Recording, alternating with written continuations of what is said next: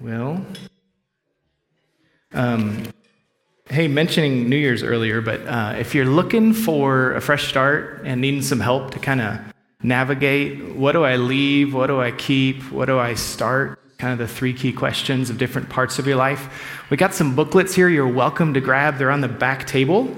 Actually, there's only a few left, which is great. Um, but this is super helpful to just take some time with God. It goes takes real simple, takes different kind of categories of life and ask the questions and give space to just talk to God about it, respond to it. So if you're looking for something like that, you're welcome to grab one in the back. All right. Um, hey, tonight is a good night. Yes. Um, as we, um, you know, I think coming in this time of year, usually I am for the last handful of weeks just saying, Lord, what's the word for this year? What are you doing in us? And um, it's been interesting for me this season as I don't have some big like let's put it on a t-shirt and do it kind of thing. I, I don't. I don't. It's like I, the, the the word that I keep feeling like God's whispering is Selah. And probably some of you might be familiar with it, most of us, but it's just that, that idea of pausing and soaking in, pausing and receiving. Um, but oftentimes the word Selah is usually associated around a moment and I just feel like he's inviting us into a season where just a deeper place of going, you're God and you're in control. Um, the other thing I, uh, just as I've been praying for us and praying for tonight for a long time, um, the one thing I keep just in my mind's I keep seeing is a picture of Jesus holding her hand. And, and I think what he wants to do with us in these next several months is just walk with us. Not big we got to go somewhere. We got to do something. But just, Lord, would you just stay close? God, would you just teach me a new way? I think sometimes we actually need that in life. Instead of the new initiatives, we actually just need to know He's with us where we're walking. The, the, the Psalms 23, though you walk with me through the valley of the shadow of death, I'll fear no evil. There's a reality of when we walk through painful times or hard times or seasons where there, it's not, and we're like, oh no, is another one coming? Those are those seasons to go, oh, you're right here with me. And so I just invite you to join us in that, to wherever you're at in this journey, and, and definitely walking through our life groups together these next few months with around this theme of just we want to hold on to Jesus, we want to hold on his hand. We let him lead us so we don't have to lead ourselves. Isn't that a restful place? just lead us, Jesus. We want to let you lead.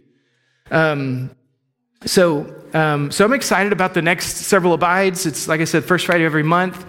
And, I, and my hope is that we have some real practical things to dig into, like how, does, how do we connect this relationship with Jesus to my life and my job and my family and my home and my roommates or my spouse if I'm married? How do we intertwine and connect these things in life?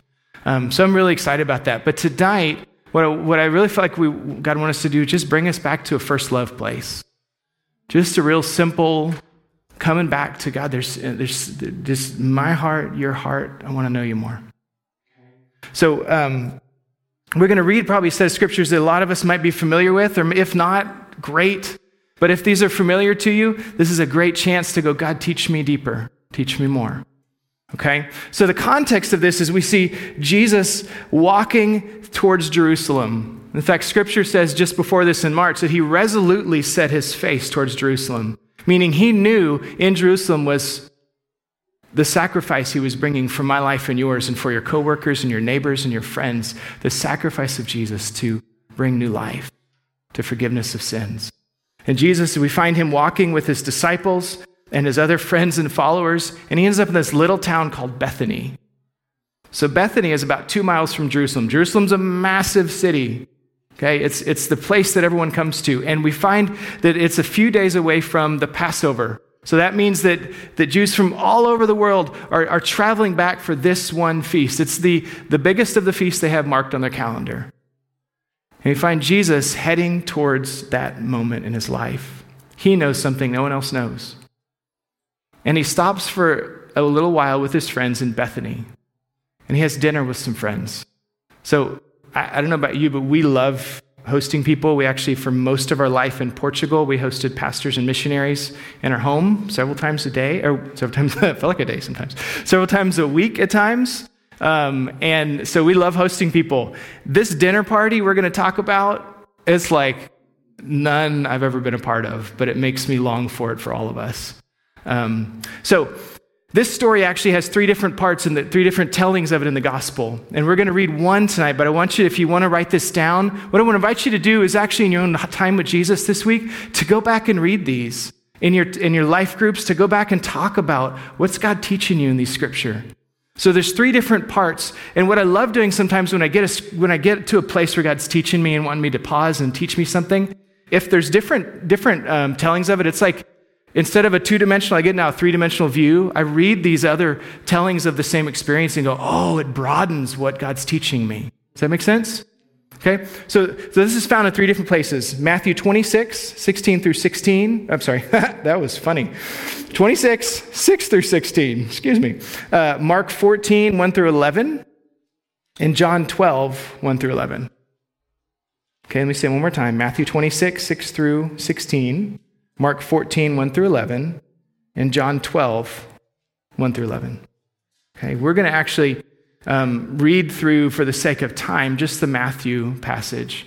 Um, but what I want to do, if you've been around for a while, you know, I actually like to interaction. So here we go. You guys ready?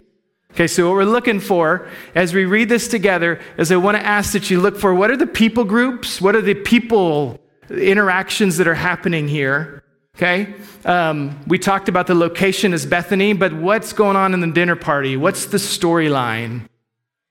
And then is there something that else in the story that catches your attention? And lastly, I want us to look. There's plenty of plenty of things that God's teaching us through His Word, and always, if you're like me, I've read these kind of verses a hundred times, and every time, if I'll slow down enough, God will go, "Ooh, that's for you." There's something deeper and fresh. So, but is there something that God's wanting to get us get out of this? There's something that caught my attention. I'd love to talk about for a moment, and then we're going to push forward. But Okay, you guys ready? Matthew 26, 6 through 16. While Jesus was in Bethany at the home of Simon the leper, a woman came to him with an alabaster jar of very expensive perfume, which she poured on his head as she was reclining at the table. When the disciples saw this, they were indignant. Why this waste? They asked. This perfume could have been sold at a high price and the money given to the poor. Aware of this, Jesus said to them, Why are you bothering this woman? She, was do- she has done a beautiful thing to me.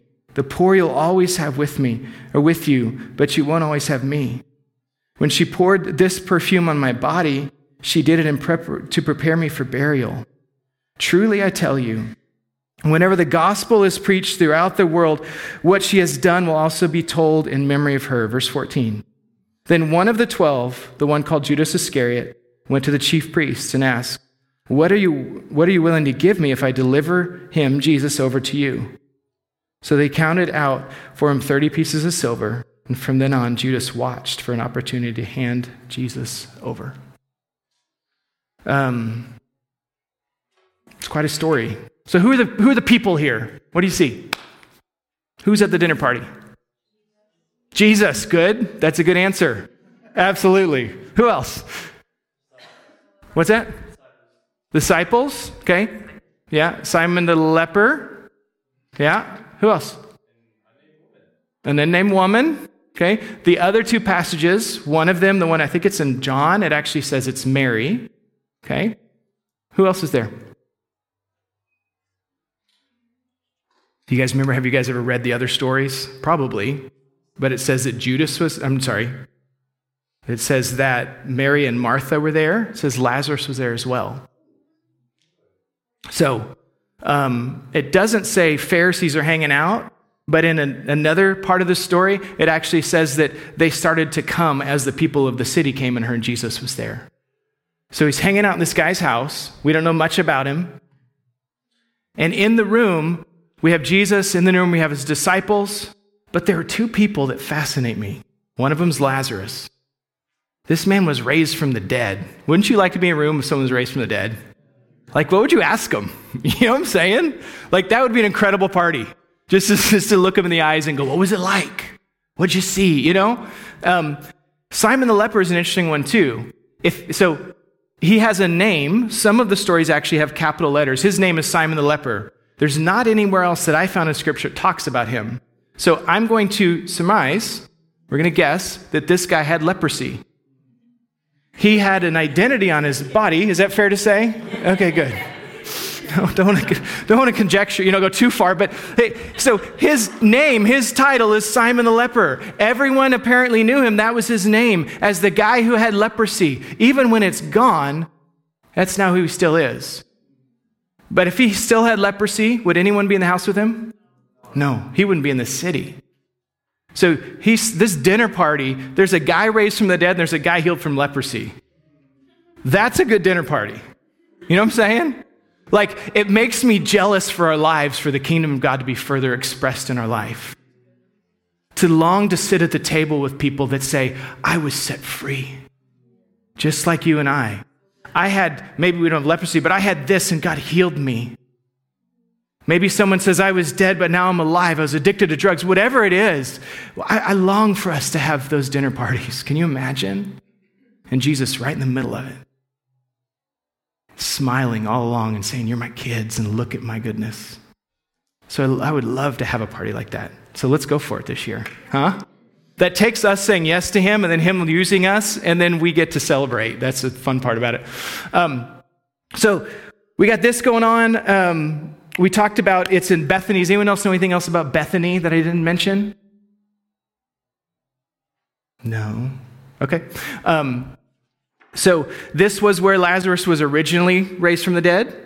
This is now he's coming back through. In other parts of the Gospels, that Martha and Mary and Lazarus were he, Jesus considered a friend. So, Jesus is knowing what's coming, and he's stopping and saying, I just want to be with my friends a while. He's days away from this festival happening. He's days away from knowing that something is about to happen. His sacrifice is coming. He is going to be the Passover lamb, right? Um, it also it talks about the oil. What's the oil called? What is it? What's the alabaster? Nard. Nard. Isn't that a funny word? Um, Drew, do you have that picture? This is so the oil nard comes from that plant. Does anyone know what the name of it is? Spikenard. Isn't that funny? Anyways, it's just fun to say. Uh, spikenard plant. So here's the cool thing. Back in the day, when this was going on, this typically grew, it had to grow at 30,000 feet or higher, and it typically grew in the Himalaya mountains, India, Nepal, China. This little plant, the root of it was ground into a pulp, and the oils of it were purified and eventually made its way to Mary's house. So this thing is crazy expensive. All right? And what did Jesus said that when Jesus was defending him, he said, Leave her alone because what was she doing when she broke the alabaster bar, jar and put oil on her head? What was she doing? Preparing for burial. He also described it as perfume. Did you pick up on that? So let's remember those two things. This oil historically was used for perfume and was used for burial. Okay? Do you ever wonder, 2,000 years ago, how often people showered? No, this, I'm serious. This really got me wondering this. Like, how often do people shower? Probably not much. I did a little searching, I couldn't find an answer. So, do you think it's, to me, it's safe to assume that these people might have not smelled great? Maybe. Okay? So, the use of perfume could potentially be one of those things in the society that says, I stink and I don't want to offend you, so I'm going to put this perfume on because it'll cover over my dirtiness. The perfume and also prepare for burial. So, this, this nard plant is fascinating to me. And, um, and today it's more mainstream in different places and it's grown different places. Back then, it was hard to get, it was worth a lot of money. Um, all right, and here's this. Is, it said it was a pint of pure nard, so I have in my little handy box. This is like this is a pint of this is cooking oil. If you want to fry some French fries, you're welcome to have it afterward. But that's a lot of oil, right? Yes. Okay, who doesn't? David, come here. Let me pour this on your head. No, I'm just kidding. I'm just kidding. Imagine this get going on your head. It's a lot of liquid, right? And I also have my little box. Um, I have nard here. You guys want to pass around and smell it? Okay. There you go. Yeah, it's an interesting smell. What I understood when I read this is actually the original nard that was very purified. When it went on your skin, it actually. it actually would, it, it was um, used partly for perfume because it would last for days. It was such a powerful oil that it would stick on the skin. All right? Okay, good backdrop. Um, so I mentioned values. One value I want to, I want to just highlight real quick. Um, and I, I think, do you have that? It's Mark 14. Do you guys have that? This is one of the other tellings of the same story, but I think it's worth mentioning because it just, it's, I think it's useful.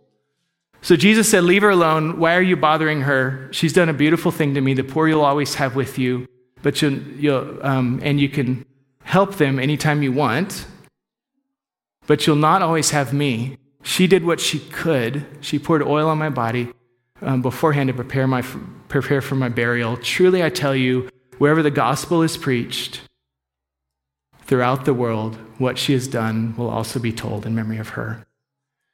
I just want to highlight something. Jesus is not saying, don't care for the poor, don't meet needs. Jesus is saying, what she did is of greater value. And I want to just, sometimes in our life, we can kind of get the, the, the, needs around us and the deeds of God turned upside down in priority and forget that we're actually created to love Him with heart, mind, soul, and strength. And out of that response and love for Him, we meet the needs around us and we do the deeds of God. So Jesus isn't saying it's one or the other, but He's saying she got it right. There's always going to be needs around you. And so I want to invite you when we think about the year ahead, if wherever you're at and getting and spending time with Jesus every day, I want to just challenge you to make it rich. A little five minute read my Bible out the way out the door isn't how you cultivate deepening relationship. Longer time with Him. The extravagant sacrifice of Mary sits us face to face with Jesus and it actually deepens us with Him. And I, and I think in this room, we're all in different places and commitments and time level of that. But I want to just challenge you. If, if, if the best you're doing is like, hey, I got 15 minutes, I want to say, what's five more minutes look like? If to plan your night before what your morning looks like and spend time with Him, word, worship, and prayer, I guarantee your life will be changed. Okay? But making space for Him. And out of that, the needs around you, God will meet them. And the deeds, the things of God that are on His heart will be met through you and through me but it's got to come from the overflow of knowing Him first. When we turn that upside down, we actually start getting jaded. God expects things from me. God wants things from me. What is that pastor asking me to do? Whatever it is. Our hearts get jaded and twisted because we forget relationship is where it starts and it turns into fulfilling His will in the world around us. Okay? Okay. So, um, the Pharisees are a part of this picture. Judas, remember at the end of that, he went, Judas went and met the Pharisees. Okay, so describe for me what you know about Pharisees. They're smart. Smart about what? Astrophysics? The law? Okay, so they're lawyers? Come on. Religious law, I'm just picking. I, yeah, they're smart about religious law. That means that how did they get smart? They studied the law. They knew the law from an early, early, early, early age. They are remembering and memorizing the Word of God. Okay, what else do we know about them? Deed driven, what does that mean?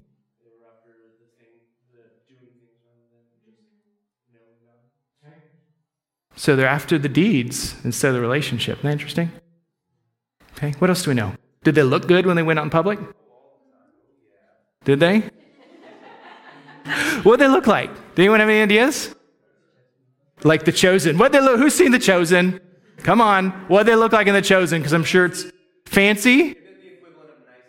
No, yeah, yeah. But back in the day, nice suits. yeah, that's good. Okay. So these guys walked around looking good, hoping that what? You see me because I need your attention. These guys were super knowledgeable and they had They had, they had law over relationship. It was upside down. And they're here, and this is the one that we read about that Judas goes to them and says, Hey, let's make a deal. But prior to that, Judas wasn't a Pharisee that we know of, but I'd like to submit to you that he actually had Pharisaism in him. Have you heard that term before? Pharisaism? Okay. So I'd like to go a little more personal for each of us. We all have measures of Pharisaism in our lives. We all have places in our lives that it's like, oh, I hope they saw that. I hope I said the right thing because what if they didn't? At times, if you're like me, I've walked with God a long time. There are seasons where I'm like, I have to read the Bible. I have to read the Bible. Okay, I read a verse. Okay, I'm good. And I'm just internally, I'm not okay. And so I'm seeing this relationship as deeds, as like, I just got to get it done. Can anyone relate? Come on. Yes. Okay, thank you. So we're all human, okay? So, um, these Pharisees, so Pharisaism, it's in all of us to differing degrees. And so I want to offer a few thoughts about um, what Pharisaism looks like, taking this scripture and then those other two over there that we, do, we haven't read about the same story and pulling together and just say, hey, this, this is, if this is in your life, let's be aware. Now, what do we do with it? I'm a second child. So when I hear things like this, I'm like, great, let's go, because I'm used to falling on my face. My brother, who's a first child, he would hear these things and go, I have to get it all right all the time, and this feels constricting. Does anyone, who, who's first child? Can anyone understand that? Okay, if you're first child, you're like, oh, I get it. Okay, there's general bents in our life that says when I hear something like this, I feel condemned. Or there's bents in your life like me that's like, as a kid, I messed up so many times that I was like, oh, here we go again. Okay, let's get the discipline, let's keep moving, you know? so, so uh, my grid for this is not condemnation and shame. My grid for this is, Lord, shape me and change me. And so I want to invite you into the grace part of this.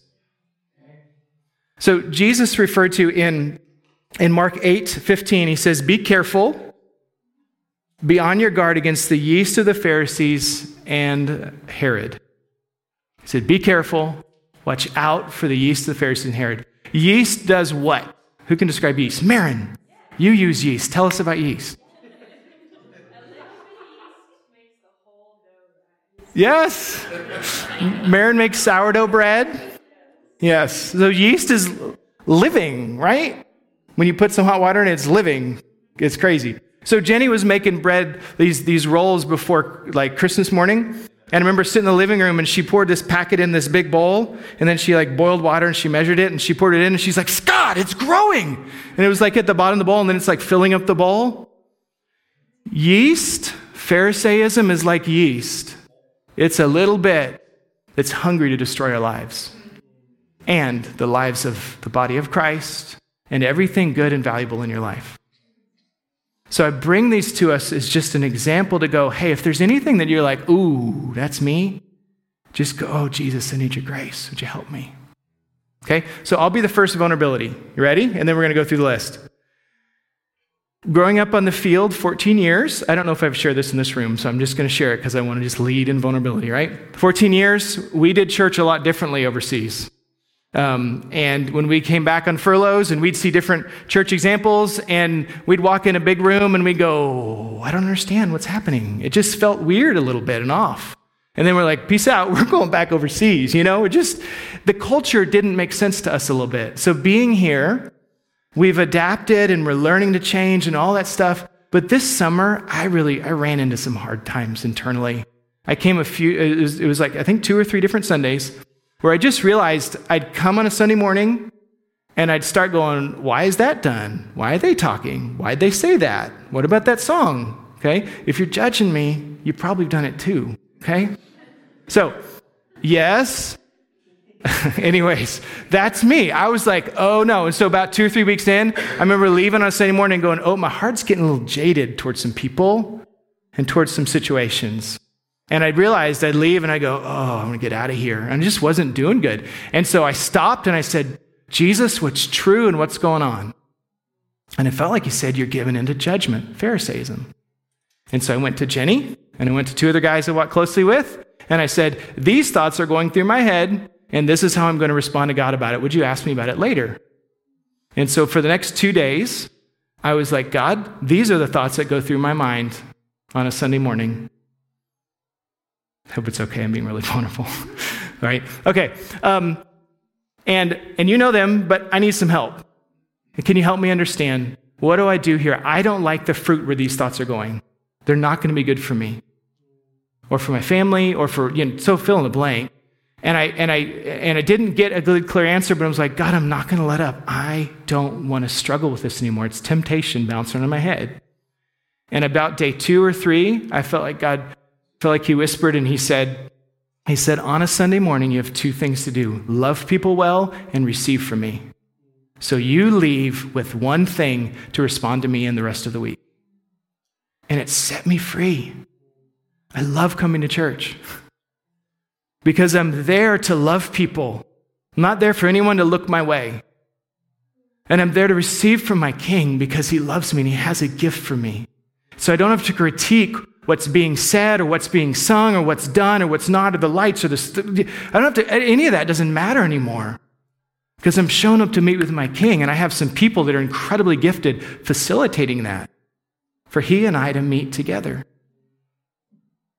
So it set me free. And so most Sundays, no, all Sundays, you'll see me writing in my journal, but I'm not just taking notes. I'm saying, God, what's the one thing to leave with?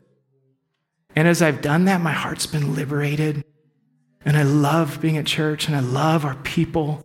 And it had nothing to do with Antioch. It had nothing to do, it had everything to do with me and temptation. Okay, are we good? So that's me being vulnerable, right? And you might go, oh, you're a pastor. You shouldn't. No, I did. I'm human. So there we go. So here you go. Ready? You might be, you might be struggling with Pharisaism if, let me say this because I do have a pastor's heart. All of this is you, but I'm not pointing at you, I'm pointing at you. Okay? Please hear that. I remember as a kid growing up in church, and the pastor never once said, I. It was always you this, you that, you that. And he, his heart was great, but I felt condemned. He's better than me. And I was like, so I don't, uh, so it's written with you form, but please know I am in line with you to say, God, search me, know me. So if one of these catches your attention, just say, Lord, what's going on? What do you say? God, I want to repent. That's it. Okay? You guys ready? Number one, you might have some Pharisaism inside of you if you're easily offended by people's worship or Christians in general. Look at Judas. Look at the disciples. Why did Mary do that? They were easily offended by her expression of love that wasn't theirs. Okay? You ready? Number two. Um, you use labels to describe other churches and Christians charismatic, Pentecostal, liturgical, Orthodox, Reformed, non Reformed. They're word churches, they're spirit churches, they're expressive, they're Baptist, they're traditional, they're fill in the blank. Okay, so let me pause and add a balance here. I understand we need to know where God's calling us to walk with in our expression of worship that fits who we are. But I've also seen, I've been around the block a long time, and I've seen these little terms used to divide hearts against the body of Christ. Okay? So I'm not saying, don't ever say it's a Baptist church. That's whatever. I don't care. But what I am saying is be careful. Words. Oh, oh, oh, oh. We good? Okay. Be careful when you when that word starts to come up and you're describing a Christian or a church to search your heart for a moment and go, ah, I'm putting them in a box, and what's implied is I'm wrong, I'm right, and they're wrong. Because if they were righter, I'd be there, right? Okay. Yes, this is yes. Okay. Might be hitting home a little bit. Okay. Um, it, it's the, the, anyways, I'll keep going. Okay. uh, number three, you feel okay spreading offense in the name of concerns or areas of prayer and find comfort in others who share the same offense with you. Hey, Grant, can I tell you something about so and so? I just, they need some prayer. You see that? It's called gossip. It's not called I love them. That's Pharisaism. If I actually want to see the person set free, actually, you'll find me in my prayer closet on my face crying out for that person to be free. Not going and telling anyone else about them something negative. I hope this is hitting home a little bit. Good? Okay. Um, number four, ready? you lose sight that relationship is of higher value than self protection. Did I misspell it? What? Oh, self promotion. Sorry, self promotion or self protection. What did Jesus? What did Judas do? Take a little money off the top, right? And then I'm going to go tell the Pharisees, and you're going to give me some money, and I'm going to turn him in. Out of his offense, he went and said, Relationship is severed. I care more about money and about getting vengeance for my offense. Pharisaism tells me that I'm going to find a problem with someone. And when I do, something's got to change. Self protection sets a wall around me and keeps me at distance with other people. When I care more about relationship than self protection, then I show up to life group ready to be vulnerable. When I care more about relationship than self protection, I show up here hungry for what God's going to speak. I don't critique, I receive. Okay, does that make sense, everyone? We tracking? Everyone convicted and uncomfortable? Oh boy, sorry. Um, just a few more, and then we're going to respond for a moment. Okay, Judas said, What a waste when he saw her sacrifice. So here's what I want to share with that make decisions about someone's character, intentions, beliefs based on outward appearances and call it discernment. Ooh. And don't take any time to get to know them or pray for them. If you're talking about someone or a church or a pastor or a fill in the blank of the body of Christ more than you're praying for them when you have a concern, we're off. We get on our face and cry out to God for people. And what I've found in my own journey is sometimes judgments come up because I actually need to know that person better. And so I might say, hey, let's go have coffee. I want to get to know you better. When you sit face to face and you actually love someone, you go, oh, you're not that bad. My judgments are really bad. Okay. Um, number six, unaware that temptations often come from subtle thoughts rooted in partial truth that lead to great betrayal. Can I read that again? Because that's a mouthful. Okay, you ready? Unaware that temptations come from subtle thoughts. They're often rooted in partial truth that lead to great betrayal. We look at this story and we see Judas, we see what happened there, even with the disciples in a lesser degree, where they saw and they go, Oh, I'm offended. I don't like how she worships. And eventually, we, if you know the, how the story ends, they leave him and they betray him in the garden. For a myriad of reasons, but potentially one of them was this. So temptations come knocking on our door all the time as those passing thoughts. The British word for this is nigglings. You guys ever heard that word? It's a, it's, maybe you're called to go to England on that trip this summer because you like that word. Um, nigglings, it's like those, it's those little words, that, those little thoughts that go through your head. You're like, that's bugging me. It's like a little bug that keeps on hitting you, but it's the thoughts in your head. Temptation is those little nigglings, those little thoughts that go bing. And if we stop and we go, wait a second, that is negative about that person or that thing or that person, and I don't take it. It's different, of course, than going, hey, that was offensive. Can we have a conversation? I love you. That's different, but the judgments we got to catch. Number seven, we might be struggling a bit with Pharisaism if you ignore the Holy Spirit's warnings. And number eight, you critique all expressions of worship versus honoring these expressions and emulating others' examples of worship. And I put in there pastors, worship leaders, peers, so forth. Okay, that, fa- that last one's important. We critique how people worship instead of maybe on a Sunday morning when people are up front, if you find yourself going, What are they doing up front? I know their story. Might be good just close your eyes and meet with Jesus. That's what I do. Because I just like, I'll get distracted and I, I just, I'm, I just got to see Jesus more than anything else. Okay, so we got a little summary list here. We want to take a moment and I want to ask you with the Holy Spirit right now to be a responder. Is God, is there any one of these that hits home that I just need to bring before you and ask for help? Now, let the Holy Spirit help you. Don't decide yourself. If we, because uh, the Bible says the heart is deceitfully wicked, I can look at this and go, I'm doing fine. Holy Spirit, is there any one of these that I need your help to change on? Just look for just a second.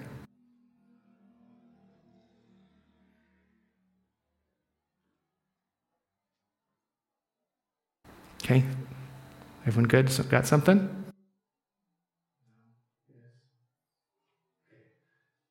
Now, the next thing I want to do is I want you to ask him, just a second, close your eyes. And just you pray something like this Holy Spirit, would this week, would you help me to be more sensitive to these things? And would you set me free? Just ask him that.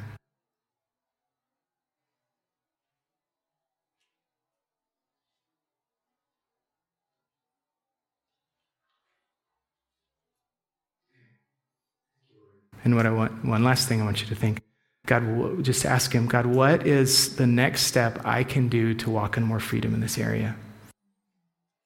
So, what's, the, what's one thing you're going to walk away with tonight to combat this?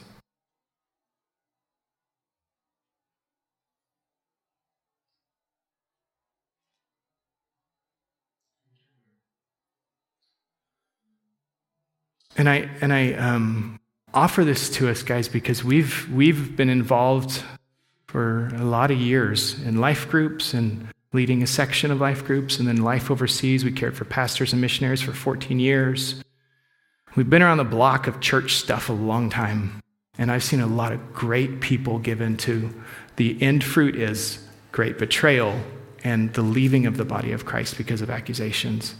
And if they're humble and hungry and we're able to sit with them long enough, they get back and they trace it back and they go, oh, it started with judgment. It started with Pharisaism, with pride. But not, not many people are comfortable to get there. Most people actually say, no, I'm right and they're wrong. And all along, it's accusation. And if things need to be addressed, if things need to be more healthy, absolutely, that's not what I'm saying.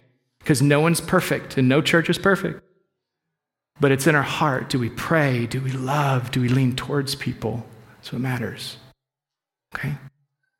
All right, so a remedy, we're going to turn a corner, we're almost done here. Um, a remedy here that we see in, in this story is that Mary comes with something drastically different, and it's her sacrifice. And we talked about pure nard. Okay, so here's your test. Ready? What are the two, two uses back then for nard? Perfume and burial. Okay, great. So I, I, I wanted. Um, ask if we could take the, that definition of the, the usage, uh, the usage of, of nard and expand it a bit to make it applicable to our lives. So, perfume covered over the stink of their life. Self protection is I have sin, I have judgments, I have whatever, isolation, I have whatever it is, and I'm going to put the perfume on because I got to look and smell good. Okay? Instead of going, the solution is very different. So the use of nard can, be, can look exactly the same. Our life expression of worship can look exactly the same as the next person. And one person is saying, I'm putting it on to protect myself. I'm not actually going low to let Jesus meet with me and set me free. And the next person can be like Mary that says, I'm going to extravagantly love him with no promise of any um, anything in return. Do you notice that? Mary didn't go, I'll give you this if you give me my healing. I'll give you this if you do this for me. Mary didn't do that. She just said, Oh, you're the king. And all I can do is worship you extravagantly. Okay? So, preparing for burial. Um, what I mentioned beforehand, I think, is, is, is um, worth us honing in on to respond to is that, like I said earlier, nard was known as one of those perfumes and burial things that was used that got on the skin and saturated the skin and stayed for days. In another telling of the same story, it said when she poured it on his head, it said it filled the entire room with the smell. So this stuff's powerful. Did we get it back? Did everyone enjoy the smell? Okay, there it is. Okay? So that stuff is powerful. It's, it filled an entire room. And it's the kind of thing that put on the skin would last for days. And others around me would actually smell it and go, oh, you're hiding something. or, oh, you smell bad, so you're putting perfume on. Or whatever it is. You know what I'm saying? It's, it's useful for life. But in this context and applying it to our lives, I, I want to suggest that our your and my extravagant expressions of love and trust of Him, it's really faith. Faith says, I love you and I don't expect anything in return. Faith says, I trust you even though I don't know you fully like I want to. And I'm trying to trust you more. Is Mary poured it on his head. In fact, this is culturally, this is probably what happened. So they're sitting around a table, but they didn't have table and chairs like us. They had, typically in that day, they had low tables, and the men were the ones eating, and they would usually lounge like this. And they're eating and they're talking. Okay? Do you ever, have you ever played this story out and wondered what happened? Because one, two accounts say it got on his head, and one said it got on his feet. Do You ever wonder that? Mm-hmm. I've read them times ago, oh, those don't match up. I'll keep reading. and I was like, no, Lord, how do these match up? God, what are you doing? Because the Bible's true. And here's what I believe happened I believe normal dinner party, hanging out with these people. Jesus is reclining with his friends, others are serving him. And all of a sudden, Mary comes in. And I believe people sat up and went, What? Just, and she's got this alabaster jar of oil. And people probably go, That's your dowry or that's your inheritance, or what are you doing that's worth so much? And she walks towards Jesus and she pours a pint of beautifully smelling perfume on his head. And I believe it saturated his head and it ran down his cheeks, got into his beard, if he had a beard, I assume he did, and it ran down potentially his neck and onto his clothes. And it was so much oil, it was so extravagant that I believe it went all the way down to his feet. And perhaps she's pouring it and she's like, I don't know what I'm doing, but I just have to love you this way. And maybe she spilled some on his feet. I don't know. But what it tells us is that when it got on his feet, it said she actually, culturally, it's inappropriate to show the hair for the woman, is she took her hair and she started wiping his feet, the dirtiest part of his body. And she's like, oh, oh no, oh no, no, no, oh no. And it's like the, the, the crowd is starting to judge and she's feeling it. And the loving eyes of Jesus is looking on her and proud of her because she said, I'm giving you everything. And it saturated him, it covered Jesus, I believe, head to toe. And because of what nard is, the qualities of it, the next few days were, were paramount in Jesus' life. Jesus rides a donkey into the city. You guys remember the story? Palm branches, laying down their coats on the ground and saying, Hail, King of the Jews. And I wonder if Jesus is looking around going, All of you are going to betray me soon. And I wonder if he smelled Mary's perfume and felt comforted. There's some out there that love me, will never leave me. I wonder, I don't know. And I wonder when he gets to the temple, you guys remember this part? And he starts cleansing the temple and he's turning over the tables and he's saying, My house is to be a house of prayer. And he loves the church. He loves, he wants to purify his bride and he's throwing him off. And I wonder, as that righteous anger is expressed, I wonder if Jesus is smelling her sacrifice and saying, Oh, that my bride would be like her, not like these people. And I wonder if when Jesus shortly after was in the, the, um, that, in the garden and, and he's praying and longing, God, would you take this away from me? But not my will, but yours. He knows the cross is coming. And I wonder when he hears the soldiers come and if his heart's racing and maybe sweating a little bit, he's like, it's happening. Now it's happening. And I wonder as he, the guards come towards him and all the disciples leave him, if he smells the fragrance of Mary's sacrifice, and it becomes comforting to him. Because remember, this stuff lingered on him for days. And I wonder if when Jesus was accused and mocked before crowds of people, if he was able to have the courage because of the sacrifice of some, the pure love expressed.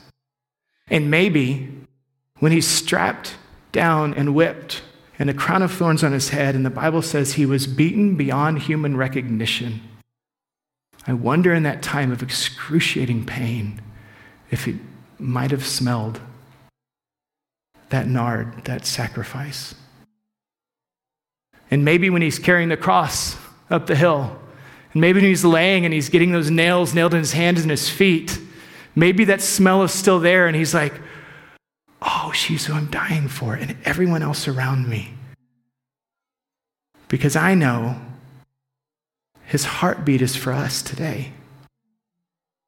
And I, I believe that our wholehearted yes to him that's not a one time in college, I did it and I'm done, or fill in the blank of an experience, but it's like it's today and it's next week. And it's that when God says, Would you give me that?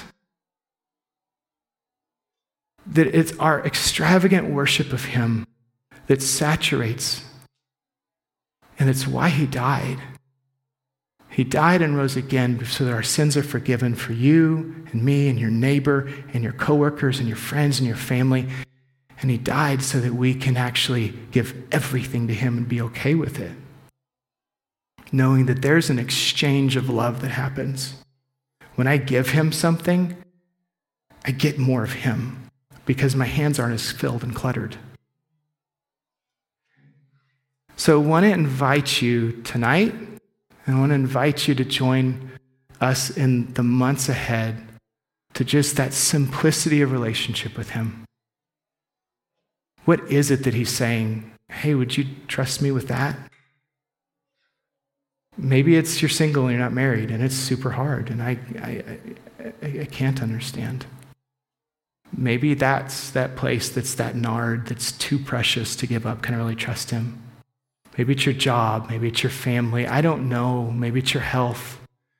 But is there something that you're like, I can't take this, but you can? I'll give it to you. And it's a love, trust, it's a faith beyond what we can understand. So I want to ask us if we can just take some time tonight to do that. So a lot of times at the end of Abide, we're actually kind of calling out and praying for different things. But tonight I just want to say, let's you and God, me and God. What is it that he's saying, hey, would you trust me with that? I promise you, we've walked with God a really long time. And when we do, we feel more light and free, and we get more of Him. When we go, oh, okay, I'll trust you with our finances. Oh, God, I'll give generously. Or, God, I'll trust you with our daughters. Or, or I'll trust you with this or that. When we trust Him, and we just say open handedly, like Mary did, there's something about this exchange that can happen. But we'll never know until we just say, I'll give you it all. I'll give you it all. So we got some time here, and I want to take a little bit of time for us just to respond to him. All right, so why don't we all stand up?